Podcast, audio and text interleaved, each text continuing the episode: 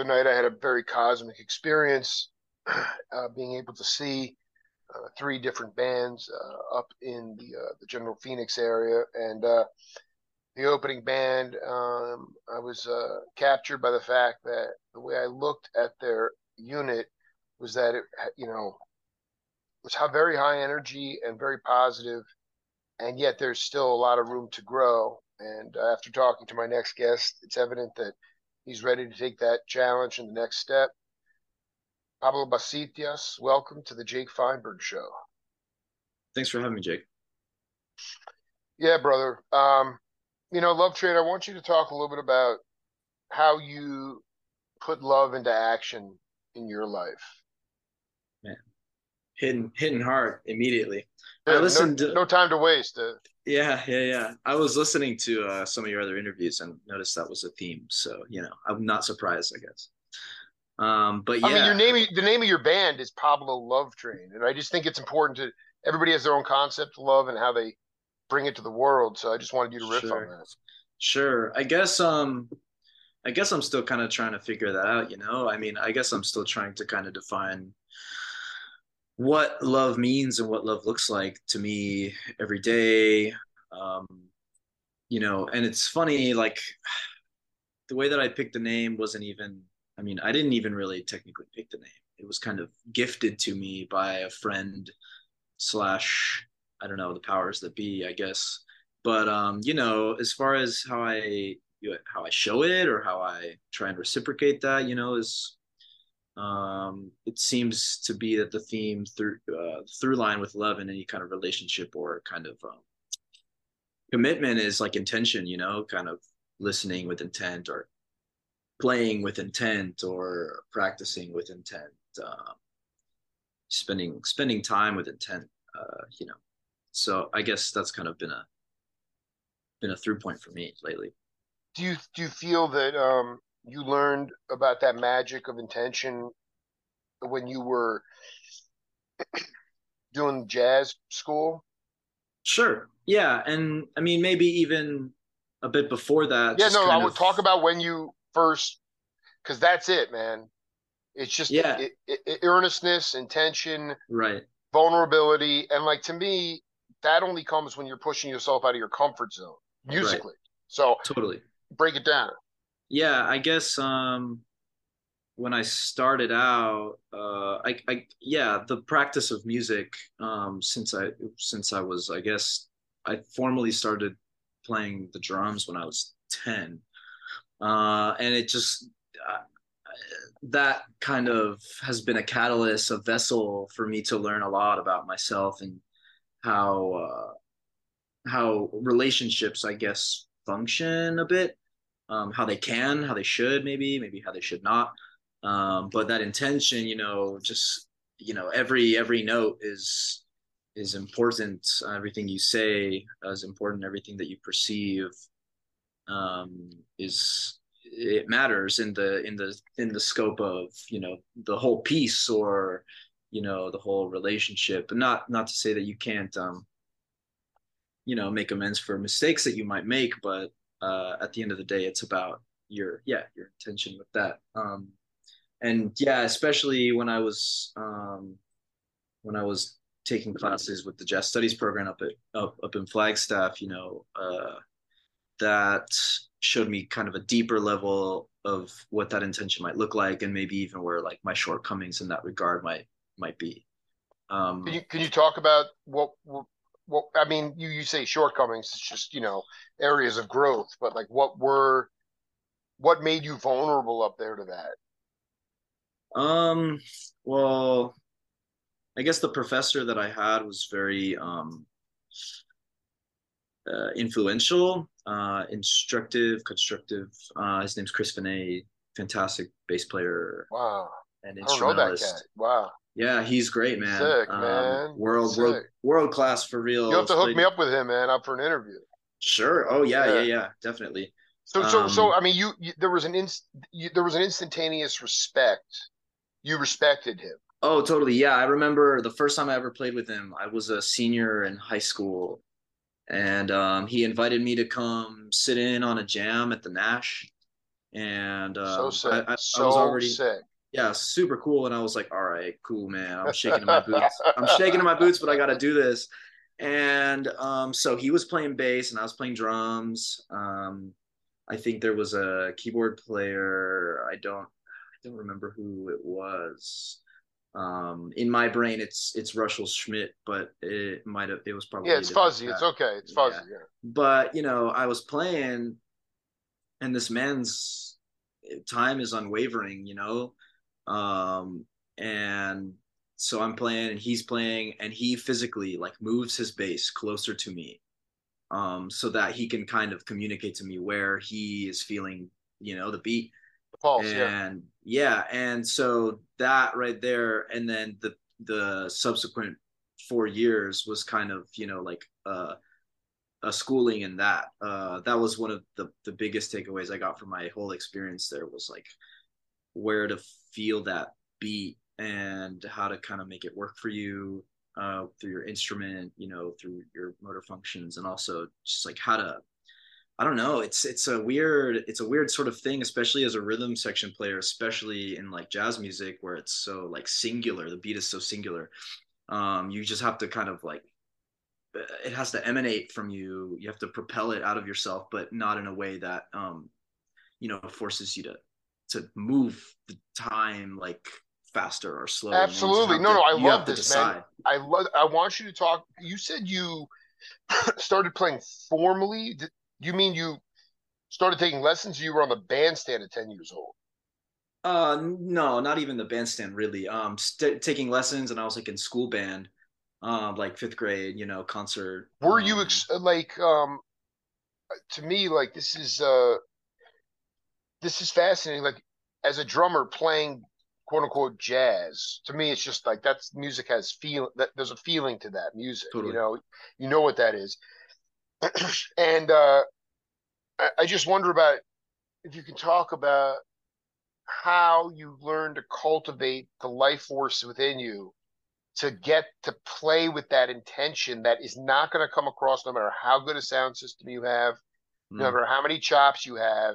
You create sonically through soul and physical movement. Sure. Yeah. Um, it's strange. I feel like, um, I don't know, it's kind of a privilege, I guess. I feel like I kind of always had it, if I'm being sure. honest. Yeah. Um, that's fine. It's natural, natural born. Right. When yeah. I, um, I, my mom's told me stories and stuff. Um, she would, you know, they would play like merengue in the house when I was growing up, and I would just kind of like stomp around to it, you know? And that also is a music that kind of has a very singular rhythmic kind of drive, and yeah. just, um, you know, um, Latin jazz in general, salsa music, all that kind of stuff is like a lot of what I grew up kind of feeling. Um, and so that. Were you um, listening to like, were you like, was your mom hip to like Cal Jader? Were your, your parents music fans? Um, yeah. It, um. They had their niches. My dad was really into like the Fania thing. Uh, Fania Are record. You kidding me, dude? Yeah, I've got. Oh my god, I've interviewed be... all the. I mean, Billy Cobham, Jan Hammer. I'm not I, the the Spanish, the the Latin cats. Dude, Manu Dibango was on that stuff. Fania mm-hmm. is like, that is this. Was he there? Um, I mean. New York, because they did they did some shows, and yet was did he grow up on the East Coast or was he West Coast guy? Uh, he so he actually um em- immigrated to Chicago from Columbia when he was about twenty years old. Wow. Yeah, so he's got he's he's got Whoa. some he brought over Whoa, some records from there dude. too. Yeah, and well, my mom. Uh, yeah, my mom I want to was... go. I want I want to be clear about this. He he went. There were a lot of gigs in Chicago, like not musician gigs, but like factory gigs. Did he yeah. did he play music on the side or even professionally? No, he didn't play music at all. He was just an appreciator. He loves to dance. He I loved did. the you know, he loved the club scene. Um, just going out and dancing to, to salsa and stuff like that. And My then mom your mom well. mom is mom is tell, talk about where your mom is from. Yeah, she's from Guatemala. Um, and she grew up in Chicago, younger than what my dad was. Um, but she was a singer. Um, she she sang uh in some in some Latin groups, some salsa groups, sending some backup. Uh went on tour a little bit in Central America when she was really young, like in her teens. When she um, still lived down, when she still lived down there. Yeah, but she still lived in Chicago, and you know she moved around a lot um, in her twenties after her stint with music. Just kind of. Oh wait, hold on. I want, I want to just be clear. I'm understanding this. She is already living in Chicago, and she's going on tour with authentic bands into Central America, South America. Yeah, yeah, correct. And if I holy if, cow, that is insane. Yeah, really nuts. Um, I've never heard any. That is off the charts, man. Yeah, and she there's some recordings of her with those bands and stuff too, which is pretty. You have to hit me to that stuff. Yeah. Yeah, for sure. So at that time, does she what was her experience? Not that she was a road dog musician, but the touring life, you know, I mean, this can you can relate it to yourself as well, but mm-hmm. I mean, just the fact that, that that's a serious tour right there. She was on the road for months, right? I mean, that was like mm, it was it was like she'd get flown out for some dates, you know, like she I'm I'm not sure how much like long oh, touring not, she did. Yeah, no, but... I'm thinking like I'm yeah. So, but just in general, like uh, like she know, was she was backing up like she was backing up an artist on a label for um like for the majority of that stint, as as far as I'm aware. Um, if if I'm honest, like. My it's kind of weird. My parents' relationship to music to me is a little bit ambiguous. Um, mm-hmm. Like to like to be to be real, like I didn't even know my dad had the salsa record collection until I was like out of school. Um, wow. Yeah, so it's kind of a weird uh, like dichotomy for me there. Like it's very close, and like the feeling and the soul is there, but like the the um, like the formal information is kind of a bit. Lacking, I guess. Pablo, man, I'm re- you're blowing me away right now, dude. I, I, I like because I don't. The only thing I'd, I guess, the only thing I'm thinking is that your dad knew you had a gift for rhythm and music. Yeah, the, but the both he, of them. Yeah, yeah, but yet he was he was apprehensive about because he knew that you had the bug, and he didn't want to encourage you. Pursue music because of this this lifestyle you don't do precisely it, right precisely yeah there was a bit of apprehension for a while um because he you didn't know, show I mean, you I mean my daughter's Cal Jader Live from the Funky Quarters early seventies Afro Cube dude they were exposed to that now just the idea that your dad was such an enthusiast was very hip to the hip music that's right. The thing I don't even know if I wasn't born I was born in seventy-eight you know but mm-hmm. I, I don't even know if I'd be hip to the hip music back then. Right. You know, he was, and yet he did never showed you the collection.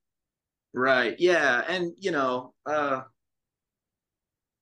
maybe they want you, maybe they want you, maybe they want you to figure it out on your own, I guess. Right. That's, that's yeah, sort of... maybe, maybe. And I think maybe it was just a thing of, you know, uh, his maybe general closed offedness or something, but, um, eventually, you know, and, and not to say that he didn't educate me at all.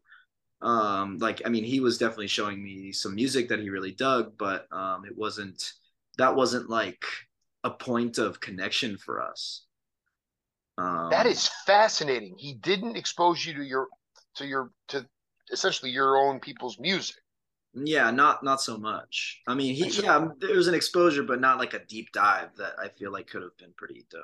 Right. I mean, you know, you're doing, uh, I mean, either way.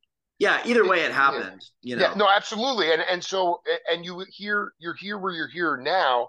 Right. Like what is your I mean is it worth for the Love Train to be a touring road dog band? Can you sing for your supper within the greater Phoenix area or basically I'm just trying to square the circle because my friends, brilliant musicians playing original music have an, an established fan base that's growing, only sell, only make money selling merchandise. They don't make any money on the gigs, really. And, uh, you know, I just wonder where you're at because obviously you all want to play live. Right. You know, of course you want to play gigs. And yet this, the deck is just stacked against road dog musicians. I want to know what you're thinking about that and also, like, totally. How you plan to strategize with that. Yeah. Well, I... um. I've sort of compartmentalized um, like the way that I work um, as far as like a musician. Um, I mean, for one, I uh, right now I've got a day gig, but I'm kind of like weaning it out um, through, you know, other musical avenues. And I'm in like four groups, four or five wow. groups right now. Wow. Wow. Um, Sweet. Yeah, I, one of which is like a working cover band, um, playing old old soul music, Marvin Gaye, Michael Jackson, uh, pop hits too. You know, just through through the decades to some, some degree. Curtis, but just May- like Curtis Mayfield. Yeah, yeah, that yeah. that yeah, exactly that that type of vibe, super funky. Yeah, uh, with some really talented guys. Um, one of which. Where do you guys play? I got to come check that out, man. Yeah, we play. Um, we play a bit in Gilbert, um, right there downtown at a couple places. Um, we play in uh, in Scottsdale and Old Town. That are one of our main, our two main spots that we really dig playing are Casimir's and Old Town Scottsdale and the Womack. Dude, you're, uh, you're in, getting me so up to speed, man. Thank you, brother. Yeah, yeah, yeah. Yeah, man. That's um, so so so. That are you? If that music's uh, are is there a tolerance like? To be able to mix in like an original tune? Do you guys have any originals or is um, it just... we uh we do sometimes, but you know, uh I think so the main the main vocalist in that band, the keyboard player, uh Brian Cabala, who's a cat you should talk to sometime. Man, dude. Um, Jeez, but he's dropping names, dude. Yeah, he's he's fantastic. But um I think he he kind of wants his if if any any if anyone's music is gonna get played in that setting, it would be his, um just for sake of um you know, like consistency of um of like vibe of feeling, um but I think he kind of wants wants that to uh, I dig I dig I dig you know, um I think he wants that to to I think he really wants it to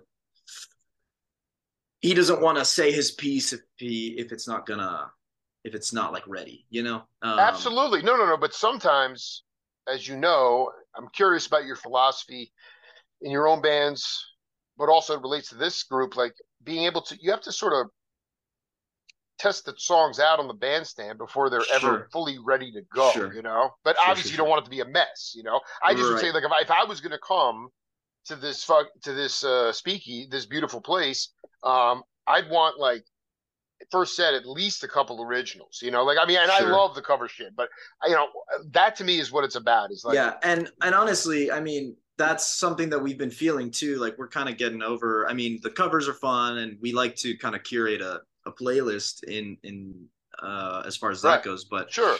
But, um, we, we actually kind of are like, we've had many discussions about, okay, guys, I think we vibe enough and we get each other enough that it would be really cool to start writing together and, um, putting some stuff into the set until we could honestly start having full sets where it's just our music, you know? Um, but exactly. like I said, I mean, I mean, he, the, the, Brian's got a full-time day job. Um, Shane, the guitarist, um, that you saw me play with, um, he's also, he's the guitarist in that band. Oh my um, God. And so, oh my God, this is out of hand, man. Yeah, it's it's actually very incestuous, um, the, the, the way that it goes around here in, in the band. Hey, man, I mean, that, dude, when you're, I mean, you're not, so let's talk about it. You got the soul band. You got yeah, we got the soul train. band, got the love yeah. train. Um, there's a um, kind of like psychedelic cumbia Latin fusion band called Pijama Pijama that's pretty new on the scene, but we've been Whoa. playing some pretty sweet shows. Um, Are you playing drums in that band? I'm I'm playing congas and cowbell. And singing Dude. in that band, yeah. So Whoa, that's that's God. a that's a that's big stretch. Big, for me. That's the gig, bro. Oh that's yeah, that's the gig, man. That is honestly that has been the gig, man. It's really fun. It's a party band. We we play some really sweet crowds. Um, that's so cool. Man. So having some fun with that. It's a six piece band. Um, um, the main guy uh is a friend from college too. Um, you have then, you actually don't have a, you don't have a trap set in that band. We do. To I me, I, to me, it would be just great to have timbales and you, like congas, right. you know, like right, that's right. to me the Willy Bobo, Mongol, that kind of stuff. Like, totally. There was no trap set involved. Yeah, we we've know? had to. Um, yeah, it's it's definitely hey, like a different. Why, I want to tell you something because that kind of you have to appeal to this Western ang- Judeo-Christian kind of thing, which is fine. Precisely. I'm not, you know, it's like so you're you're you're you're making it more. Conform to rock music, right? Like, ex- like accessible, yeah. And th- that's the thing; it's not and that's like part traditional, of life. I get, yeah. right? Ahead. It's not so like traditionally um, any of those styles of music, like you know, like a huahuaco or like a right. like a fucking just like a straight salsa or like a cumbia. Like, there's marriages of things, and I mean, like half the band grew up playing like metal music together, so right. there's like of course, elements of, of there's elements of that in there. Um, there's elements of like, you know, just like surf rock and stuff. Like that's kind of the band that me and the singer were in back, back in college.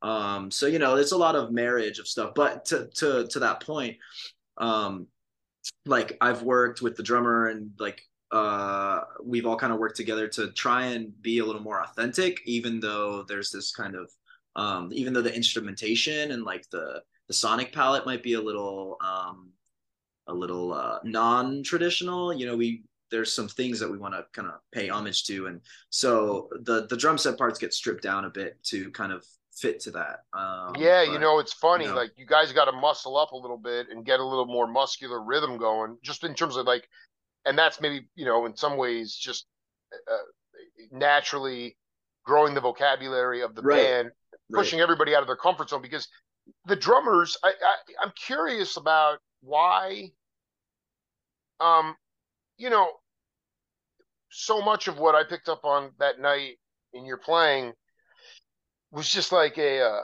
you know, clearly you, they, your mom passed down that, that ability to, you know, hold the stage and stage presence, and also like uh, a positive vibe, energy, good voice, sure. you know, and uh, yeah, and uh, but yet you're on the bandstand at the Nash with this uh, professor of yours. Clearly, uh, you had a steady diet of jazz drums in your life. Is that fair to say? Yeah, I I started. I mean, you know, it's it's weird. I guess the, going... the question is the question is why did did you pursue the, that, or is even there anything to pursue as it relates to uh, the Love Train, playing, you know, like Elvin, Max Roach, that kind of sure. stuff? Sure. Well.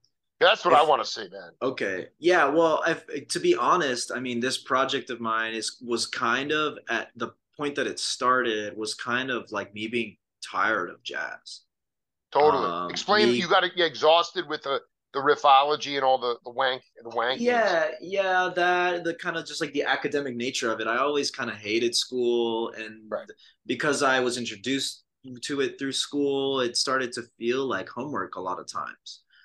Um, it was a drag. Which, it started to be a drag. Yeah, yeah, which is a bummer because I think the music is really beautiful, and I really appreciate, you know, the um, the uh, the skill that it takes to um, play that music like well and be able to like express yourself fully. And I, you know, and it kind of opened me up to that whole kind of lifelong journey of like finding, you know, your voice kind of thing. Um, but I got a bit disillusioned with like. the just like the practice of it sometimes and all that kind of stuff. So, so, you know, I just wanted to write some fucking like pop rock music for myself. Um, and, uh, you know, that, that, that's kind of all that the project is to me, while also, you know, marrying some elements of, of, um, of things that I'd learned along the way. You know? Can you, can you talk, it, yeah, talk about marrying. I like, this is very important because you, you can increase people's sonic palette through information you learned from before, right? Other music. Bill Graham used to say when he would do the Fillmore shows, "Yeah, these cats, these hippies don't know. Uh, they need to know this shit." That's right. Part of the problem is that the audience needs to the increased sonic palette. How do you? Right. What have you integrated into your pop rock music that you learned from the aesthetic of, of melodic improvisation? Sure. Yeah. Um, I guess um, just kind of a. Because, okay, so I guess like a kind of like a melodic awareness, um, like a harmonic awareness, even though it's not something that I can necessarily like put into Articulate. Words. Totally. Yeah, exactly. But like, there's like a sensibility that I can pick up. Like I, I know, I know when it's hitting and I know when it's not. And I know kind of what I don't want to say, you know? And, and then also as far as that marriage goes, like there's a good deal of kind of like Latin uh centric like rhythms and or rhythmic sensibility that I'll throw Absolutely. Into my songs, you know. Absolutely, yeah. Um so that kind of um is where that comes in. And you know, just like kind of the the color sometimes of of like the chords that I'll pick for the tunes. Like I don't want it ever to be uh, unless that's what it calls for, to just be like a straight up and down like major bar chord, you know. Um I I'll do that because it's it's uh it's the style sometimes, um but I'm also just trying not to adhere too much to a style. Like I just I hear a groove and I like it, it doesn't really matter necessarily what what family it belongs to. Um, where do you feel that you like um, in terms of like uh, your path at this point? Going back to what we were talking about before, yeah. you you're doing a myriad of of paid gigs to sing for your supper. I, I want to just make sure we, we hit all these bands: soul, uh, the uh, the Cumbia Psych Band, yep, the Love Train. There's one more. Um, yeah. So, uh, like my oldest buddy, we actually met in middle school jazz band. He's got a He calls it indie bullshit band um, called Juniper Ridge. Um, it's very like folk centric. Um, it's huh. uh, also a bit jazz centric. Um, he's a guitarist. Um, he actually started out playing trombone, but picked up guitar kind of late. And it's been actually very sweet to watch him kind of bloom as a musician over the years. Wow. Um, but but his his stuff is um, What's his name? It's pretty it's pretty artsy. His name's Garrett Bowers. Garrett Bowers. So, Garrett Bowers, yeah. And you... And so I play drums in that band. I sing a bit, and I kind of, you know, help. I've uh, I've been on all, all of the recordings thus far, I guess. Um, but, yeah, so those would be the main ones. And then through Garrett, I've met some guys that I've played with, too, and, like, whenever there are performances there. Like, I just did a gig last night for our buddy Dean, who I met through Garrett. And um, I was in his band for a couple of years doing the covers thing um, around town and stuff too. Um, so Origi- original music coming out of this folk band? Yeah, original. Yeah, original. It's but I wouldn't. Uh, folk is kind of a a very uh, why do you use that specific term? Color? I guess um, he there's an artist called um, A J J, Andrew Jackson Jihad, hmm. that um, that it was kind of like a folk punk. Um, that kind of folk punk thing. And so he gravitated towards that a lot with his like earlier stuff, but um, he's also really into electronic music and like hip hop. So, and jazz as well. So there's just like a really broad am- amalgam of things, but a through line is like that kind of folk sensibility. It's kind of talking about, you know, um, his, his personal, his personal oh, stuff. No, I did. So, so it's coming from the storytelling itself. Precisely. That that's beautiful because that's what that's what modern day folk music is. Back right, in the exactly. back, I mean, back in the day, that was the same thing. There were messages being delivered, but actually, um, is there an upright bass in the group or is no? It no, it's it's it's more it's more uh it's a lot heavier than than your typical folk music. I'd say. Exactly, exactly. I dig. Uh, uh, so those know, I would say yeah. those are like my main my main um affiliations right now. Um, and then, you know, there's the odd, there's the odd call. I, I played in like a bluegrass band sometimes with a cat named Nolan McKelvey who lives here in Scottsdale. Dude, I am loving this, dude. You are, op- this is sick, man. So you're pl- how many, your, your job is to basically keep the calendar, playing bingo with the calendar. Yeah, man. Yeah. That's all, that's what a lot of, a lot of the cats that I'm playing around with, um, that's kind of what we're all doing. Shane, you should see Shane's calendar, man. He's, he's nuts. Um, seven days a week, basically. Yeah, pretty much. I mean, he was playing really regularly um, in this country band for like four years, and they were playing like all the time. He just kind of dropped out of that to focus more on his own stuff and and Love Train and the soul band and kind of like take things into his own hands. But he was in that band with his dad, who was also a touring musician like through the eighties and nineties and stuff. Um, for yeah, like four or five years. Dude, that he he looked like uh, I don't even. Dude, talk a little bit about the Love Train, man. Like. To me, like it was, you guys, all people come up to me, to, uh, you know, like, you know, what's what's the good word? How you been? And I just say, you know, my whole job, aside from raising my kids and paying my bills, is to make people happy. You know, I just want to make, I, you know, as a journalist, I also want to bring an urgency to the bandstand so that the cats can get out of their thinking mind and get off or get into some space jam. And basically, um, That's where, how did the concept to this band come together? What makes it unique? Hmm. Well, part of what I think makes it unique is that I'm not a fucking guitar player. Um, like right. I don't, you know, like that's, You're I'm learning really, on the fly, dude. Yeah. Yeah. I'm learning a lot. Um, I, I know, I, I mean, I, uh, I know on both hands, like better guitar players than I than I am, you know. But but I I I started trying to write songs when I was probably like nineteen, um, and you know I was I had just been playing drums for so long, and I wanted to do something else. Um, and so I think that's part of what makes it unique, you know, is that like it's a it's a drummer led band, but the drummer's not uh, at the drums, you know. Um, so there's that kind of sensibility to that. Although, to be fair, in past iterations of the band, I have also played drums and sang. So, um, that's a very it, folk. It's a very folk punk methodology. Sure. Yeah. You know, in the sense where it's like you're just picking up the instrument. That's the other aesthetic to folk right. music. You don't need any right. academic. You pick up the guitar and you're, you know, learning on the on the bandstand. Right. Exactly. I'm very much led by my ear on the instrument. Beautiful. Like just, beautiful. Beautiful. Yeah. And along the way, I've kind of learned the names of what I what it is that I'm playing. But um, no, man, I'm thinking melody. Yeah, no, I dig. I mean, so you can you read music too? Uh, I can read rhythms. Um, and I when I was in school, like I took lessons through the percussion program a bit and played like marimba.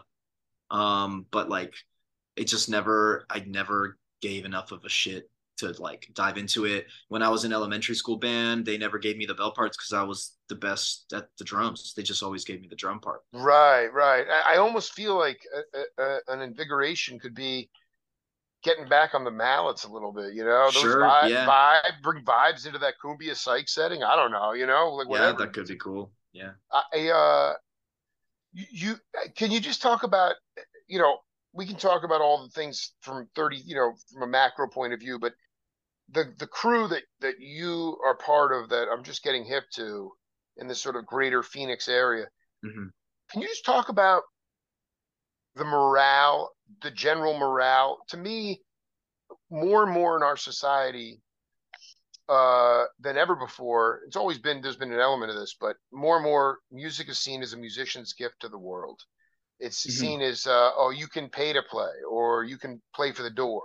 Uh, and part of my job on, on the Jake Feinberg Show is to make sure that uh, the authentic creative musicians, uh, you know, in however format they're doing, get paid uh, a reasonable wage. And uh, there hasn't really been a cost of living increase for live musicians since like nineteen eighty-four. Mm-hmm. And I, uh, I wanted you to talk about, even with you guys pushing so hard, not that you're a starving genius, but sure. Can you talk about how you guys keep, is it just you're floating through time because you're just always playing music with hopefully people that you love and you're playing stuff that, that you're getting off on? Because there are some people that are fully solvent, playing in an orchestra, miserable because right. they've only taken conductor's directions their whole lives, yet they mm-hmm. can pay their, you know what I'm saying? Yeah, totally.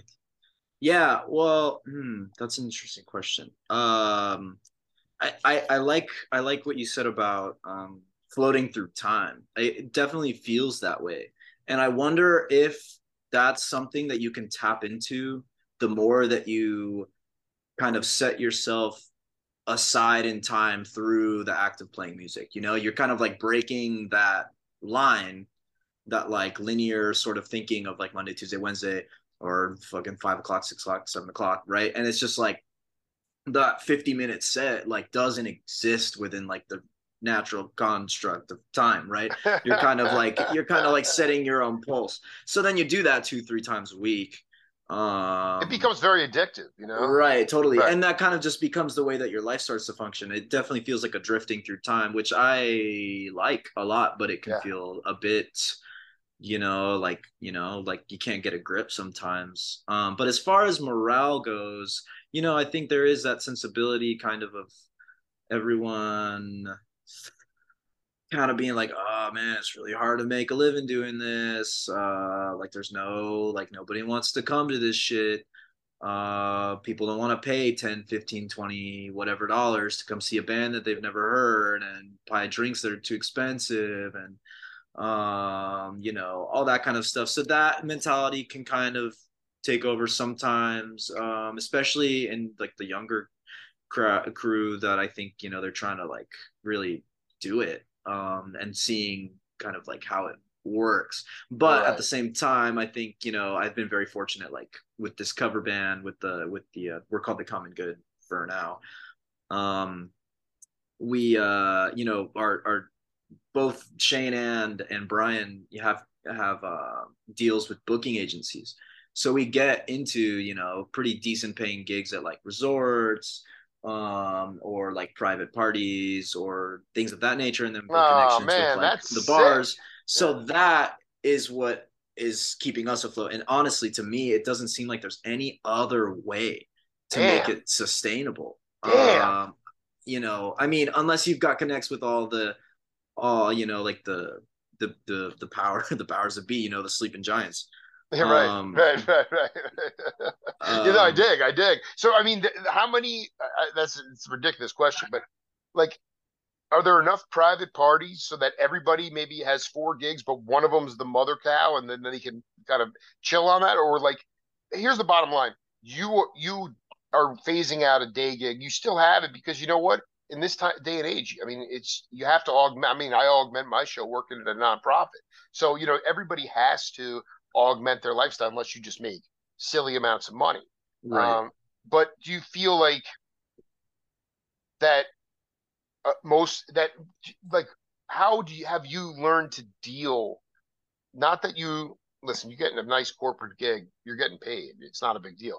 But just that, that can you talk about that general mentality, especially because you came from a bloodline where music is a healing force. Uh, mm-hmm. it, it, it was done by shamans. People were musical. They were treated like doctors not very long ago in those parts of the world.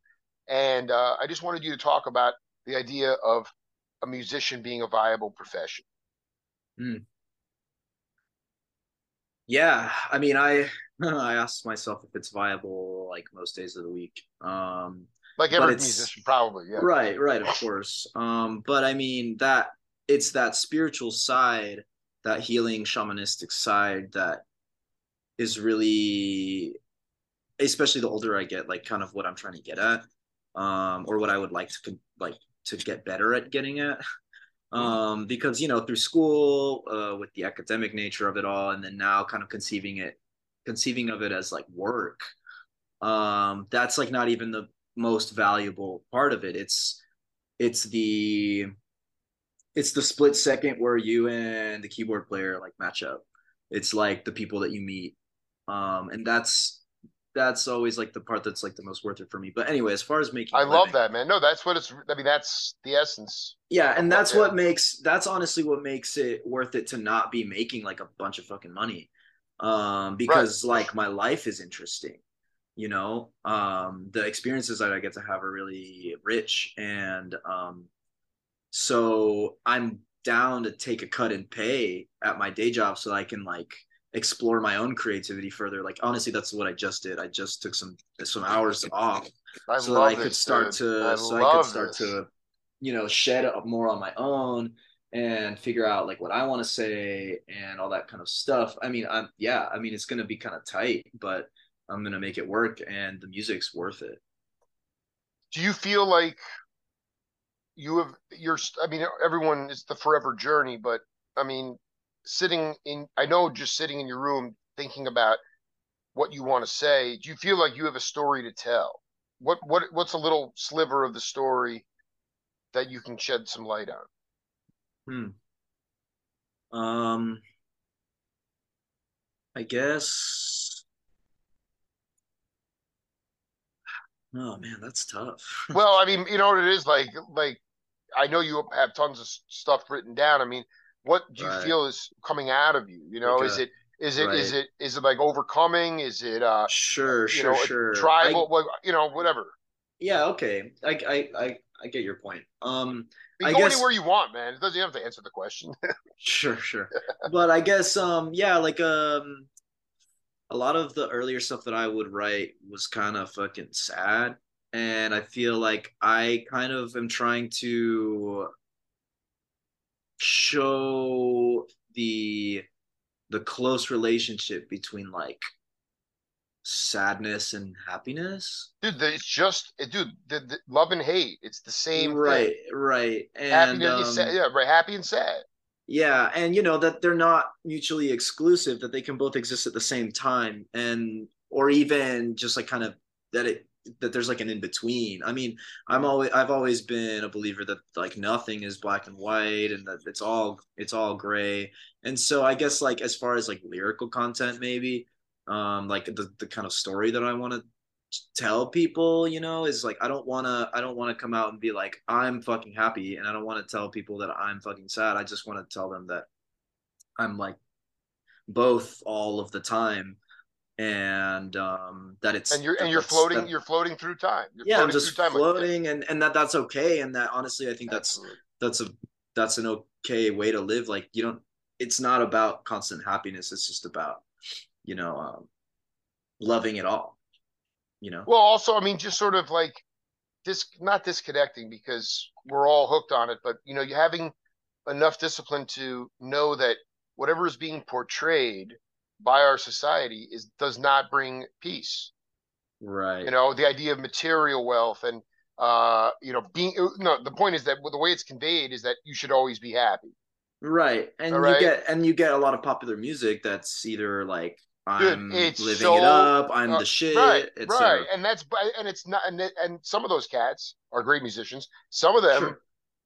couldn't play live to save their life. So it's very, right. you know, you know, before, you go back in time, whether it was, you know, uh, Aretha Franklin, or they had to clear a certain bar to make a record, and you also had A and R guys who were record producers, so they really dug and knew the music, and the music was being made by real human beings all the time. It was like a freaking factory, but mm-hmm. you had to have a bar to clear.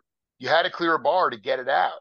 Now you can just put out schlock, and quite right. frankly, if you look a certain way, with all the technology, they can dial you up and turn you into a music star, right. which is bullshit. Right. But I that's don't remember. What... I don't remember who who the interview was with. It was.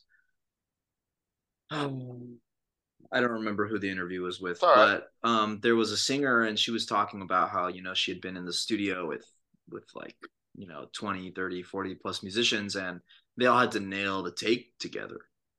Uh, and right, and that that's not.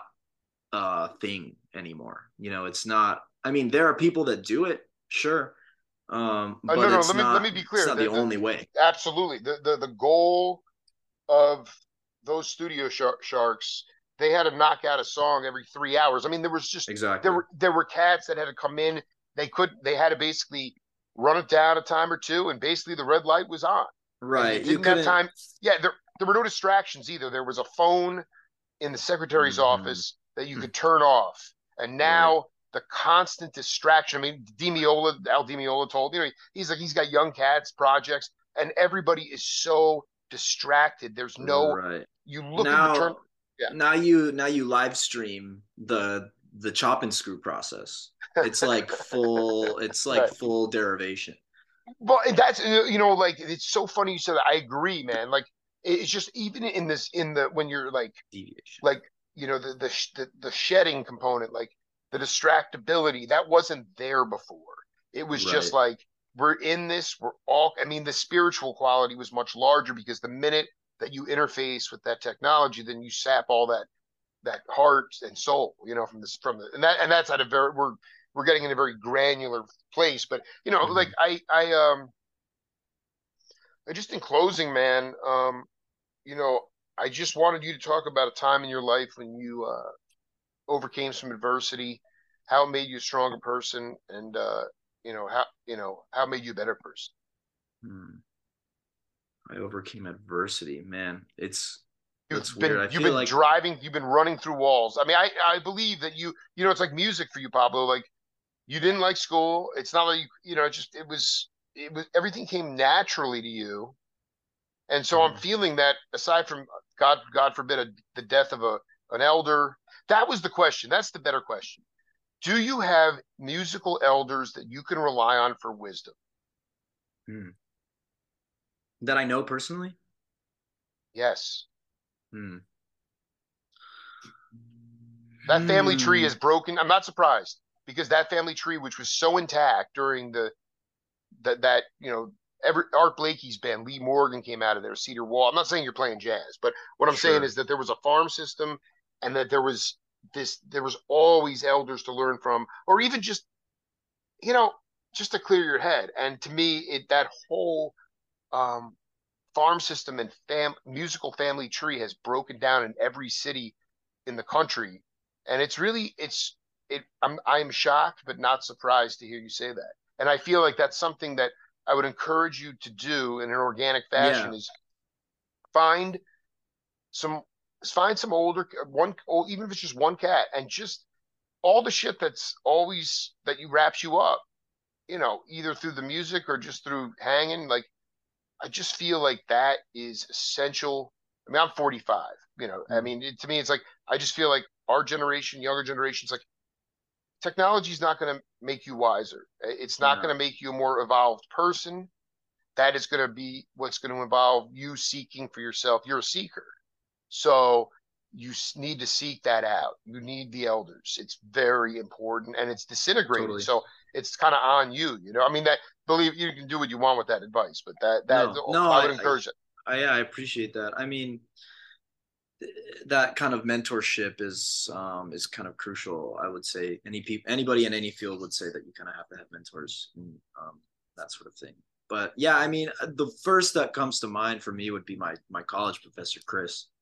Um yeah, even yeah, the the principles that I've gotten from him are are ones that kind of define a lot of like the big picture kind of ideas I have about about um how to play music, you know. Give an example.